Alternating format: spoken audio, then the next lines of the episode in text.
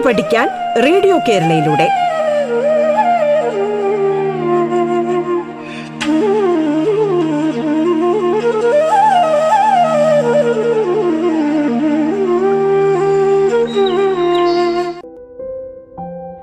കേരള ഗവൺമെന്റിന്റെ online പ്രോഗ്രാമായ radio കേരളയിലെ പാഠം പരിപാടിയിലേക്ക് ഏവർക്കും സുസ്വാഗതം.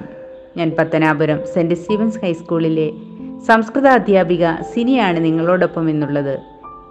പഞ്ചതന്ത്രം കഥകൾ നമ്മൾ കേട്ടുകൊണ്ടിരിക്കുകയാണ്. ഇന്ന് മറ്റൊരു കഥ നമുക്ക് കേൾക്കാം. പഞ്ചതന്ത്രത്തിലെ തന്നെ. ഒരു നഗരത്തിൽ രണ്ട് യുവസുഹൃത്തുക്കൾ ഒരുമയോടെ കഴിഞ്ഞു വന്നു. ഒരാൾ നെയ്ത്തുകാരനും അപരൻ രഥം നിർമ്മിക്കുന്ന ആശാരിയും. വിദഗ്ധ തൊഴിലാളികളായിരുന്നു ഇവർ. ബാല്യം മുതൽ ഒരുമയോടെ കഴിഞ്ഞു വന്ന ഇവർ ആത്മമിത്രങ്ങളായിരുന്നു. എപ്പോഴും ഒരുമിച്ച് ഇവരെ കാണാൻ കഴിയുകയുള്ളായിരുന്നു. ഒരിക്കൽ നഗരത്തിലെ ദേവീക്ഷേത്രത്തിൽ യാത്ര മഹോത്സവം നടക്കുകയായിരുന്നു. നാനാദേശത്തു നിന്നും അനേകം ആളുകൾ ഉത്സവം കാണാൻ വന്നെത്തിയിരുന്നു. നടന്മാരും നർത്തകരും രാജസ്തുതി പാടകന്മാരും ഭട്ടന്മാരും തുടങ്ങിയ ജനാവലിയെ കൊണ്ട് അവിടം നിറഞ്ഞു കവിഞ്ഞു. ഇരു സുഹൃത്തുക്കളും ഓരോരോ കാഴ്ചകൾ കണ്ടും കേട്ടും ഉത്സാഹത്തോടെ നടക്കുകയായിരുന്നു. ഈ അവസരത്തിലാണ് കഞ്ചുകിമാരാലും രാജഭടന്മാരാലും അഹമ്പടി സേവിക്കപ്പെട്ട ഒരു പിടിയാനപ്പുറത്തിരിക്കുന്ന മന്ദം മന്ദം ഒരു രാജകുമാരി ഉത്സവ സ്ഥലത്തേക്ക് വന്നു ചേർന്നത്. ദേവീക്ഷേത്ര ദർശനമായിരുന്നു അവളുടെ ലക്ഷ്യം. ഒപ്പം ഉത്സവ നഗരിയെ ചുറ്റിക്കറങ്ങലും സർവ ശുഭലക്ഷണങ്ങളും തികഞ്ഞ ഈ രാജകുമാരിയെ കണ്ട് യുവാവായ നെയ്ത്തുകാരൻ മറ്റെല്ലാം മറന്ന് സ്തംഭിച്ചു നിന്നു. പിന്നെ വിഷം തീണ്ടിയവനുണ്ടാകുന്ന ജാഗരാവസ്ഥയോ ദുഷ്ടശക്തികൾ ദേഹത്ത് പ്രവേശിച്ചാലുള്ള സ്തംഭനമോ എന്തോ അയാൾ കാമബാണമേറ്റ് പെട്ടെന്ന് ബോധം കെട്ട് താഴെ വീണു. കൂട്ടുകാരനായ രഥകാരന് സുഹൃത്തിന്റെ ഈ അവസ്ഥ കണ്ട് വലിയ ഹൃദയവിക്ഷോഭമുണ്ടായി. താഴെ ഒരുവൻ വീണു കിടക്കുന്നത് കണ്ട് സഹതാപത്തോടെ ചുറ്റും വളഞ്ഞ ചിലരുടെ സഹായത്തോടെ സുഹൃത്തിനെ അയാൾ വീട്ടിലെത്തിച്ചു. ഏറ്റവും നല്ല ഒരു വൈദ്യനെ കൊണ്ട് കൊണ്ടുവന്നു. ചന്ദനം പുളിച്ച തൈര് കർപ്പൂരം ഇത്യാദികൾ ഉപയോഗിച്ച് ശീതോപചാരം ചെയ്തു വിവിധങ്ങളായ മന്ത്രപ്രയോഗങ്ങളും നടത്തിച്ചു. കുറേ ദിവസം കഴിഞ്ഞു ഒരു വിധം അയാൾക്ക് ബോധം തിരിച്ചു കിട്ടി. നിവർന്നിരിക്കാനൊന്നായി. അല്പാൽപം ക്ഷീണം വിട്ടകന്നപ്പോൾ രഥകാരൻ രഹസ്യമായി അവനോട് ചോദിച്ചു സുഹൃത്തെ യാതൊരു കാരണവുമില്ലാതെ നിനക്ക് എന്താണ് ഇങ്ങനെ ഉണ്ടാകാൻ? ഞാൻ നിന്റെ ആത്മമിത്രമല്ലേ? പറയൂ എന്താണ് സംഗതി? അവൻ പറഞ്ഞു പ്രിയപ്പെട്ടവനെ കേൾക്കൂ. പരമരഹസ്യമാണ് കാര്യം. തല പോകുന്ന കാര്യവുമാണ്. നിന്നോടല്ലാതെ മറ്റൊരു മറ്റാരോടാണ് എന്റെ ആത്മദുഃഖം പറയാൻ? നീ എന്റെ ഉത്തമ സുഹൃത്താണെങ്കിൽ എനിക്ക് വേണ്ടി വേഗം ഒരു ചിത ഒരുക്കിക്കൊള്ളൂ നീ എന്നോട് ക്ഷമിക്കണം. എന്നിലുദിച്ച ഒരു പ്രണയാതിരേകം കൊണ്ട് ഉണ്ടായ അവിവേകത്തെ നീ മാപ്പാക്കണം. കണ്ണീർ വാർത്ത് വിലപിക്കുന്ന സുഹൃത്തിന്റെ വാക്കുകൾ കേട്ട് ഗദ്ഗത കണ്ടനായി രഥകാരൻ ചോദിച്ചു കൂട്ടുകാരാ എന്തു തന്നെയായാലും എന്നോട് പറയുക. രാത്രി പതിവ് പോലെ വന്നെത്തിയ നെയ്ത്തുകാരനോട് രാജകുമാരി കാര്യം ബോധിപ്പിച്ചു. അയാൾ സമാധാനിപ്പിച്ചു. സുഭകേ നിന്റെ അച്ഛന്റെ ശത്രുക്കൾ ആരെങ്കിലും ആയിക്കൊള്ളട്ടെ. ഈ സുദർശന ചക്രം കൊണ്ട് കൊണ്ടവരെ മുഴുവനും വകവരുത്താം. സമാധാനമായിരിക്കൂ. ദിവസങ്ങളെ കഴിഞ്ഞില്ല. ശത്രുക്കൾ കോട്ട വളഞ്ഞു. ഭഗവാൻ നാരായണനിൽ അമിത ഭക്തി ഉണ്ടായിരുന്ന രാജാവ് എന്നും ഭഗവാന്റെ നാമധേയത്തിൽ വിശേഷാൽ പൂജകളും ദാനങ്ങളും നടത്തിക്കൊണ്ടിരുന്നു. ഇക്കാര്യം നെയ്ത്തുകാരൻ അറിഞ്ഞിരുന്നില്ല. ഒടുവിൽ രാജാവ് ഒരു ദൂതനെ അയച്ച് മകളെ ഇങ്ങനെ അറിയിച്ചു. ഭഗവാൻ നാളെ പ്രഭാതത്തിൽ ശത്രു സൈന്യം തീർച്ചയായും രാജധാനി പിടിച്ചടക്കും. ശേഖരിച്ചു വച്ചിരിക്കുന്ന എല്ലാ ആയുധങ്ങളും ഭക്ഷണ സാധനങ്ങളും തീർന്നു കഴിഞ്ഞു. യുദ്ധം ചെയ്യാൻ ഉള്ള ശക്തിയും ബലവും ഇല്ലാതായതിനാൽ ശത്രുക്കൾക്ക് കീഴടങ്ങേണ്ടി വരും. ഈ നില അങ്ങ് ബോധ്യപ്പെട്ട്. വേണ്ടത് ചെയ്യണമെന്ന് അപേക്ഷിക്കുന്നു. ഇത് കേട്ട് നെയ്ത്തുകാരൻ ആലോചിച്ചു. എന്തായാലും ശത്രു സൈന്യം പിടിമുറക്കി കഴിഞ്ഞു. ഇവിടം പിടിച്ചടക്കും. എനിക്ക് ഇവിടെ വേർപിരിയേണ്ടി വരും. ഒരു ഉപായം പരീക്ഷിച്ചു നോക്കാം. ഗരുഡ വാഹനത്തിൽ കയറി ആകാശത്ത് ചുറ്റിയടിക്കാം. ചിലപ്പോൾ ഭഗവാൻ നാരായണൻ എന്ന് ധരിച്ച് അവർ യുദ്ധത്തിൽ നിന്നും പിന്മാറിയേക്കാം. വിഷമില്ലാത്ത സർപ്പമാണെങ്കിൽ പോലും പണം വിടർത്തി. ഭീഷണമായ പ്രകടനം നടത്തിയാൽ പലപ്പോഴും ശത്രുക്കൾ ഭയന്ന് പിന്മാറാറുണ്ട്. വിഷമുണ്ട് അഥവാ ഇല്ല എന്നത് സർപ്പത്തിന് മാത്രമല്ലേ അറിയൂ. ഏതായാലും രക്ഷപ്പെടാനുള്ള ഈ ഉദ്യമത്തിൽ മരണം സംഭവിച്ചാലും നല്ലത് തന്നെ. പശുവിന് ആർജിത ധനത്തിനും ബ്രാഹ്മണനും യജമാനനും ദേശരക്ഷയ്ക്കും വേണ്ടി പ്രാണൻ ഉപേക്ഷിക്കേണ്ടി വരുന്നവർ സത്യലോകത്ത് എത്തിച്ചേരുമെന്നാണല്ലോ പറയപ്പെടുന്നത്. പരാജയം സംഭവിച്ചാലും സാരമാക്കില്ല. അമാവാസി ദിനത്തിൽ ചന്ദ്രമണ്ഡലത്തിൽ എത്തിച്ചേരുന്ന സൂര്യനെ രാഹു ഗ്രസിക്കാറില്ലേ? ഇത്തരം ആപത്തുകൾ തേജസ്സികൾക്ക് പ്രശംസനീയത വർദ്ധിപ്പിക്കുകയുള്ളൂ. ഇങ്ങനെ ചിന്തിച്ച് വെളുപ്പിന് പല്ല് തേപ്പ് കഴിഞ്ഞ് അയാൾ കുമാരിയോട് പറഞ്ഞു സുലക്ഷണേ ഇന്ന് എല്ലാ ശത്രുക്കളെയും വകവരുത്തിട്ട് എനിക്ക് ജലപാനം പോലുമുള്ളൂ. എന്തിനേറെ നിനക്ക് ദർശനം നൽകുന്നത് പോലും അത് കഴിഞ്ഞേ ഉള്ളൂ. നിന്റെ അച്ഛൻ സർവ സൈ സൈന്യങ്ങളുമായി നഗരത്തിന് പുറത്തെത്തി യുദ്ധം ആരംഭിക്കണം. ഞാൻ ആകാശത്തു നിന്ന് സകല ശത്രു സൈന്യത്തെയും നിർവീര്യമാക്കാൻ അപ്പോൾ എളുപ്പത്തിൽ ശത്രുക്കളെ വകവരുത്താൻ കഴിയും. എന്റെ കൈകൊണ്ട് പരി മരിക്കുന്നവൻ വൈകുണ്ഠത്തിൽ എത്തിച്ചേരു ചേരുന്നതാണ്.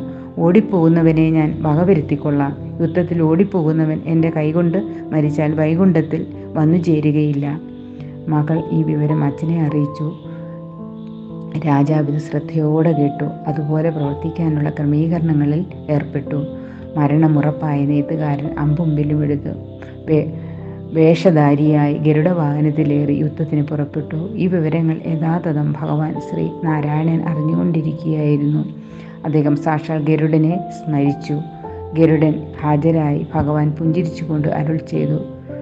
ഗരുഡൻ അറിഞ്ഞുവോ എന്റെ വേഷം ധരിച്ച് ഒരു നെയ്ത്തുകാരൻ ഗരുഡവാഹനത്തിൽ പോയി രാജകന്യകയെ വരിച്ചിരിക്കുന്നു. ഗരുഡൻ ദേവ അവന്റെ ചേഷ്ടകളെല്ലാം അറിഞ്ഞ് ഇനിയിപ്പോൾ നാം എന്താണ് ചെയ്യേണ്ടത്? നെയ്ത്തുകാരൻ മര നെയ്ത്തുകാരൻ മരണം തീർച്ചപ്പെടുത്തിക്കൊണ്ടാണ് യുദ്ധത്തിന് ഒരുങ്ങിയിറങ്ങിയിരിക്കുന്നത്. താമസിയാതെ പ്രധാന യോദ്ധാക്കൾ ഒത്തുകൂടി ആ വാസുദേവനെയും ഗരുഡനെയും നിലം പതിപ്പിക്കും. പിന്നെ ലോകം നമ്മെ രണ്ടുപേരെയും പൂജിക്കില്ല. അധർമ്മത്തിന് അവസാനം ഉണ്ടാകുകയുമില്ല. അതുകൊണ്ട് നീ ശീക്രം ആ ഗരുഡവാഹനത്തിൽ സംക്രമിക്കണം. ഞാൻ നെയ്ത്തുകാരന്റെ ശരീരത്തിലും പ്രവേശിക്കാം. നമുക്ക് ശത്രുക്കളെ നശിപ്പിച്ചേ മതിയാകൂ. എങ്കിലേ ലോകത്ത് നമ്മുടെ മഹാത്മ്യം നിലനിൽക്കൂ. അടുത്ത നിമിഷം തന്നെ ഭഗവാൻ ഗരുഡൻ ഭഗവാനും ഗരുഡനും നെയ്ത്തുകാരനിലും ഗരുഡവാഹനത്തിലും സംക്രമിപ്പിച്ചു. വളരെ വേഗം ശത്രുക്കൾ കീഴടങ്ങി. ജനങ്ങളുടെ ഇടയിൽ ഒരു കിംവദന്തി വരക്കുകയും ചെയ്തു. മഹാവിഷ്ണു ജാമാതാവായിരിക്കുന്നതിലാണ് ഈ രാജാവിന് ശത്രുക്കളെ തുരത്താൻ കഴിഞ്ഞത്. യുദ്ധം തീർന്നു. ഭഗവത് ശക്തി പിൻവാങ്ങി. വിഷ്ണു മുദ്രകൾ നഷ്ടപ്പെട്ട് നെയ്ത്തുകാരൻ സന്തുഷ്ടനായി. മുദ്ര നഷ്ടപ്പെട്ട വിവരം അറിയാതെ അയാൾ ഗരുഡവാഹനം ഭൂമിയിലിറക്കി.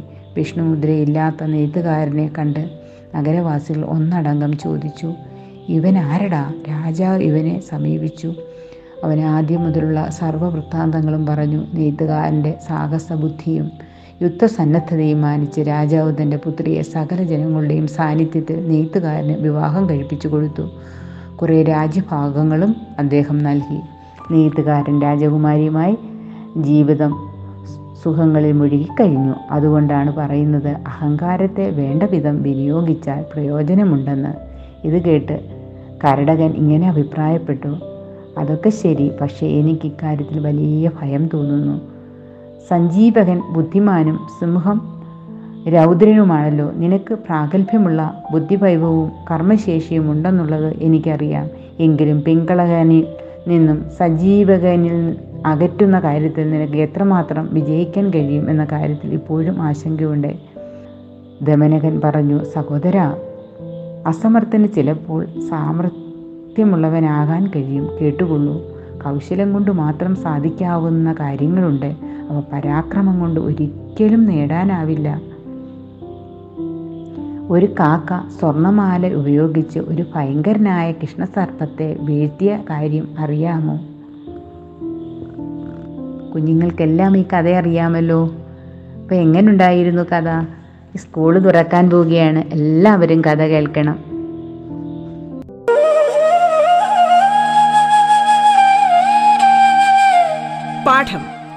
പഠിക്കാൻ റേഡിയോ കേരളയിലൂടെ. പാഠത്തിൽ ഇനി ഇടവേള.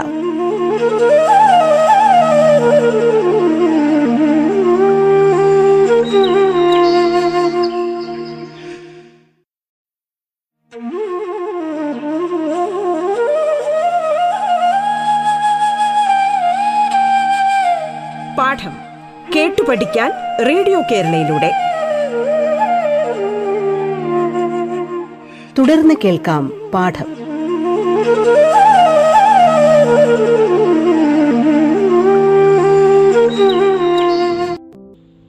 പ്രിയമുള്ള കുഞ്ഞുങ്ങളെ കാക്കയും സർപ്പത്തിന്റെ കഥ കേട്ടാലോ?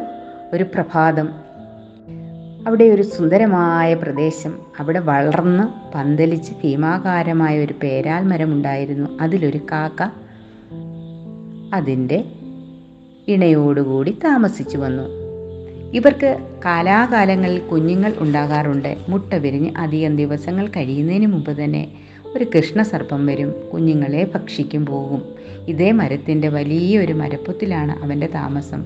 കുഞ്ഞുങ്ങളെ കൊല്ലുക എന്നത് ഒരു സ്ഥിരം ഏർപ്പാടായി മാറിക്കഴിഞ്ഞു. ഒഴിവാക്കാനാവാത്ത ഒരു നിത്യശല്യം അവർ വളരെ ഏറെ ദുഃഖിച്ചു. ഈ ശല്യക്കാരനെ എങ്ങനെ എന്നേക്കുമായി ഒഴിവാക്കാം? ഇതായിരുന്നു അവരുടെ ചിന്ത. അവർക്കൊരു ഉത്തമ സുഹൃത്തുണ്ട് കുറുക്കൻ. അയാൾ അകലെയല്ലാതെ മറ്റൊരു വൻ വൃക്ഷത്തിന്റെ വൃക്ഷകോടരത്തിൽ താമസിക്കുന്നു. അയാളുടെ അടുത്ത് വന്ന് കാകദമ്പതികൾ ദുഃഖകാരണം വിശദീകരിച്ചു. ഒടുവിൽ ഇങ്ങനെ ചോദിച്ചു ഇങ്ങനെയൊക്കെയാണ് കാര്യങ്ങൾ. ഇക്കാര്യത്തിൽ ഞങ്ങൾക്കിനി എന്തു ചെയ്യാൻ കഴിയും? ആ ദുഷ്ടനായ കൃഷ്ണസർപ്പം വന്ന് ഭാവിയിലും ഉണ്ടാകാവുന്ന കുഞ്ഞുങ്ങളെ ഭക്ഷിക്കും. അതുകൊണ്ട് അവരെ രക്ഷിക്കാൻ കഴിയത്തക്ക വിധം ഒരു ബുദ്ധി ഉപദേശിച്ചു തരണം. നദീതീരത്ത് കൃഷി കൃഷി ഇറക്കിയവനും ദുർവൃത്തയുടെ ഭർത്താവിനും വീട്ടിൽ സർപ്പം കൂടിയിരിക്കുന്നവനും അങ്ങ് എങ്ങനെ സ്വൈര്യമായി ഉറങ്ങാൻ കഴിയും? മാത്രമല്ല സർപ്പം കൂടിയിരിക്കുന്ന വീട്ടിൽ ഏത് സമയവും മരണത്തിൽ കയറി വരാം സർപ്പം വിഹരിക്കുന്ന ഗ്രാമത്തിൽ ജീവന് എന്ത് സുരക്ഷയാണുള്ളത്? അവിടെ താമസിക്കുന്ന ഞങ്ങൾ എപ്പോഴും മരണം പ്രതീക്ഷിച്ച് കഴിയുകയാണ്. ബുദ്ധിമാനായ കുറുക്കൻ പറഞ്ഞു ഇക്കാര്യത്തിൽ അല്പം പോലും ഭയപ്പെടേണ്ട. നിശ്ചയമായും അഹങ്കാരിയെ വലിയ ബുദ്ധിവൈഭവം പ്രയോഗിക്കാതെ തന്നെ വധിക്കാൻ കഴിയും. ബുദ്ധി ഉപയോഗിച്ച് സന്ദർഭാനുസാരണം പ്രവർത്തിക്കാൻ കഴിയുന്നവന് ഏത് അസാധ്യകാര്യവും നേടാം എന്നറിയുക. സമൂഹത്തിലെ ഇങ്ങേയറ്റം ജീവിക്കുന്ന കേവലൻ ആണെങ്കിൽ പോലും ഉപായം വശമുണ്ടെങ്കിൽ എത്ര വലിയ ശൂരനായ എതിരാളിക്ക് പോലും വിജയം നേടിയെടുക്കാം. തനിയുമല്ല കേട്ടുള്ളൂ ഒരു വമ്പൻ കൊക്ക്. അവൻ തീരെ ചെറുതും ഇടത്തരം ഇടത്തരവും മുഴുത്തതുമായ അനേകം മത്സ്യങ്ങളെ കബളിപ്പിച്ച് സ്വന്തം ഭക്ഷണമാക്കി തീർത്തു. ഒടുവിൽ ഒരു നിസാരനായ ഞണ്ടിന്റെ കൈപ്പിടിയിലമർന്ന് ജീവൻ ഒടുക്കേണ്ടി വന്നു. ആകാംക്ഷ വർദ്ധിച്ച് കാക്കൾ ഒരേ സ്വരത്തിൽ ചോദിച്ചു അതെങ്ങനെ? കുറുക്കൻ പറഞ്ഞു കേട്ടുകൊള്ളുക. ഒരു വനത്തിന്റെ ഉൾഭാഗം അവിടെ നാനാവിധത്തുള്ള ജലജന്തുക്കൾ താമസിച്ചു വരുന്ന ഒരു വലിയ കുളമുണ്ട്. ആ കുളത്തിലെ ജലജീവികളെ ഭക്ഷിച്ച് ജീവിതം നടത്തി വരുന്ന ഒരു കൊക്കുണ്ടായിരുന്നു. ക്രമേണ അവൻ വൃദ്ധനായി. പഴയ പോലെ മത്സ്യബന്ധനം നടത്താനുള്ള പ്രാപ്തി നഷ്ടപ്പെട്ടു തുടങ്ങി. പല ദിവസങ്ങളിലായി ആഹാരം ലഭിക്കാതെ വിശന്നു വലഞ്ഞു ഒരു ദിവസം കുളക്കരയിലിരുന്ന് കരയാൻ തുടങ്ങി. മുത്തുമണികൾ പോലെയുള്ള അവന്റെ കണ്ണുനീർത്തുള്ളികൾ തറയിൽ വീണ് ചിതറി.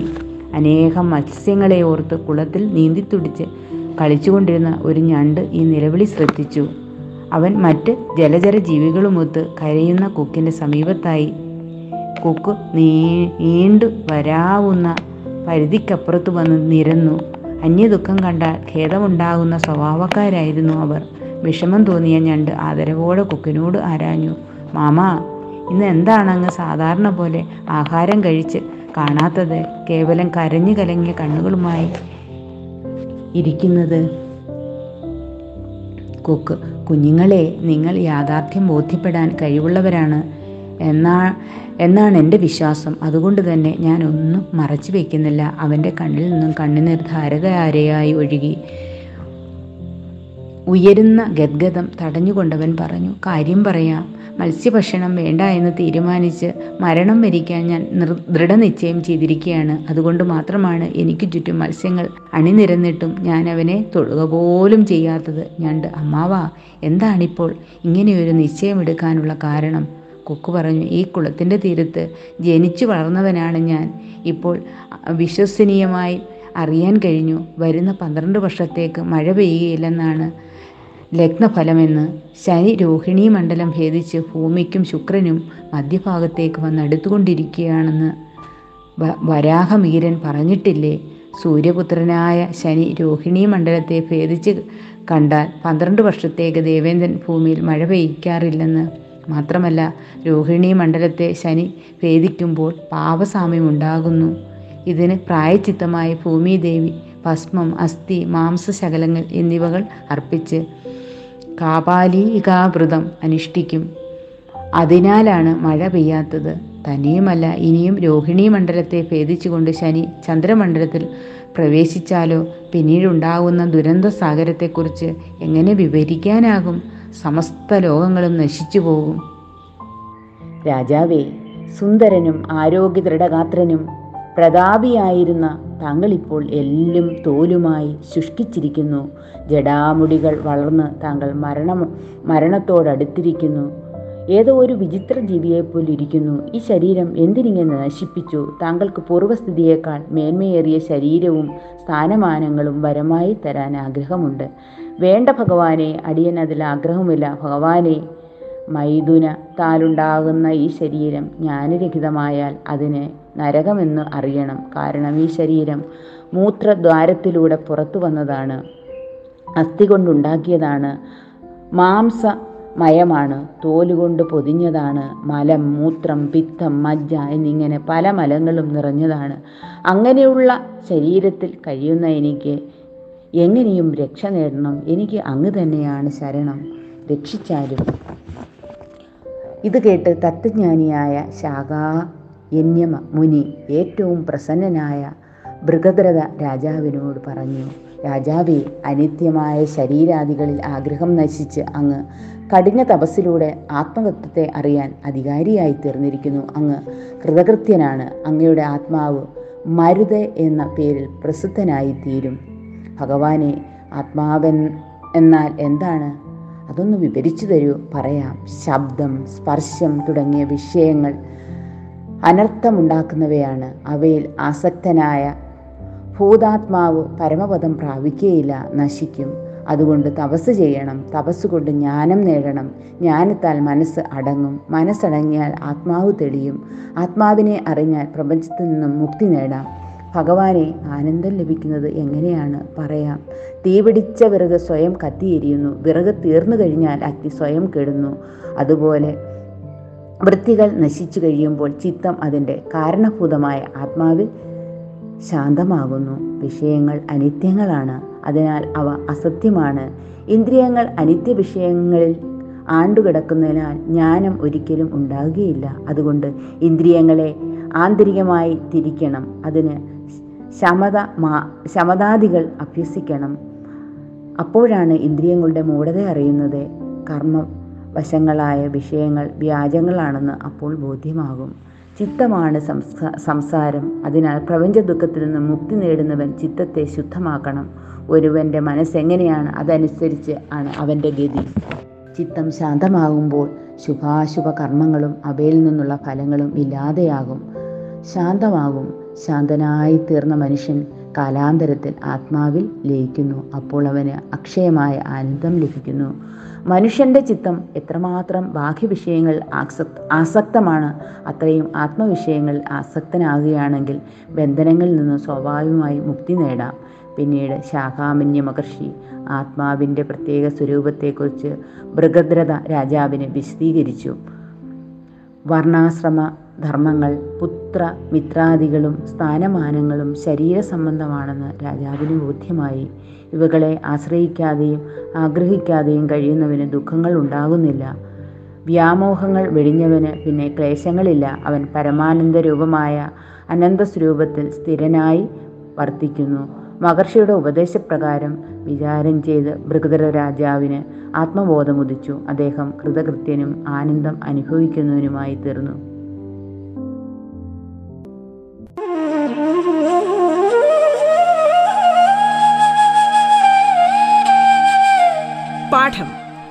പഠിക്കാൻ റേഡിയോ കേരളയിലൂടെ.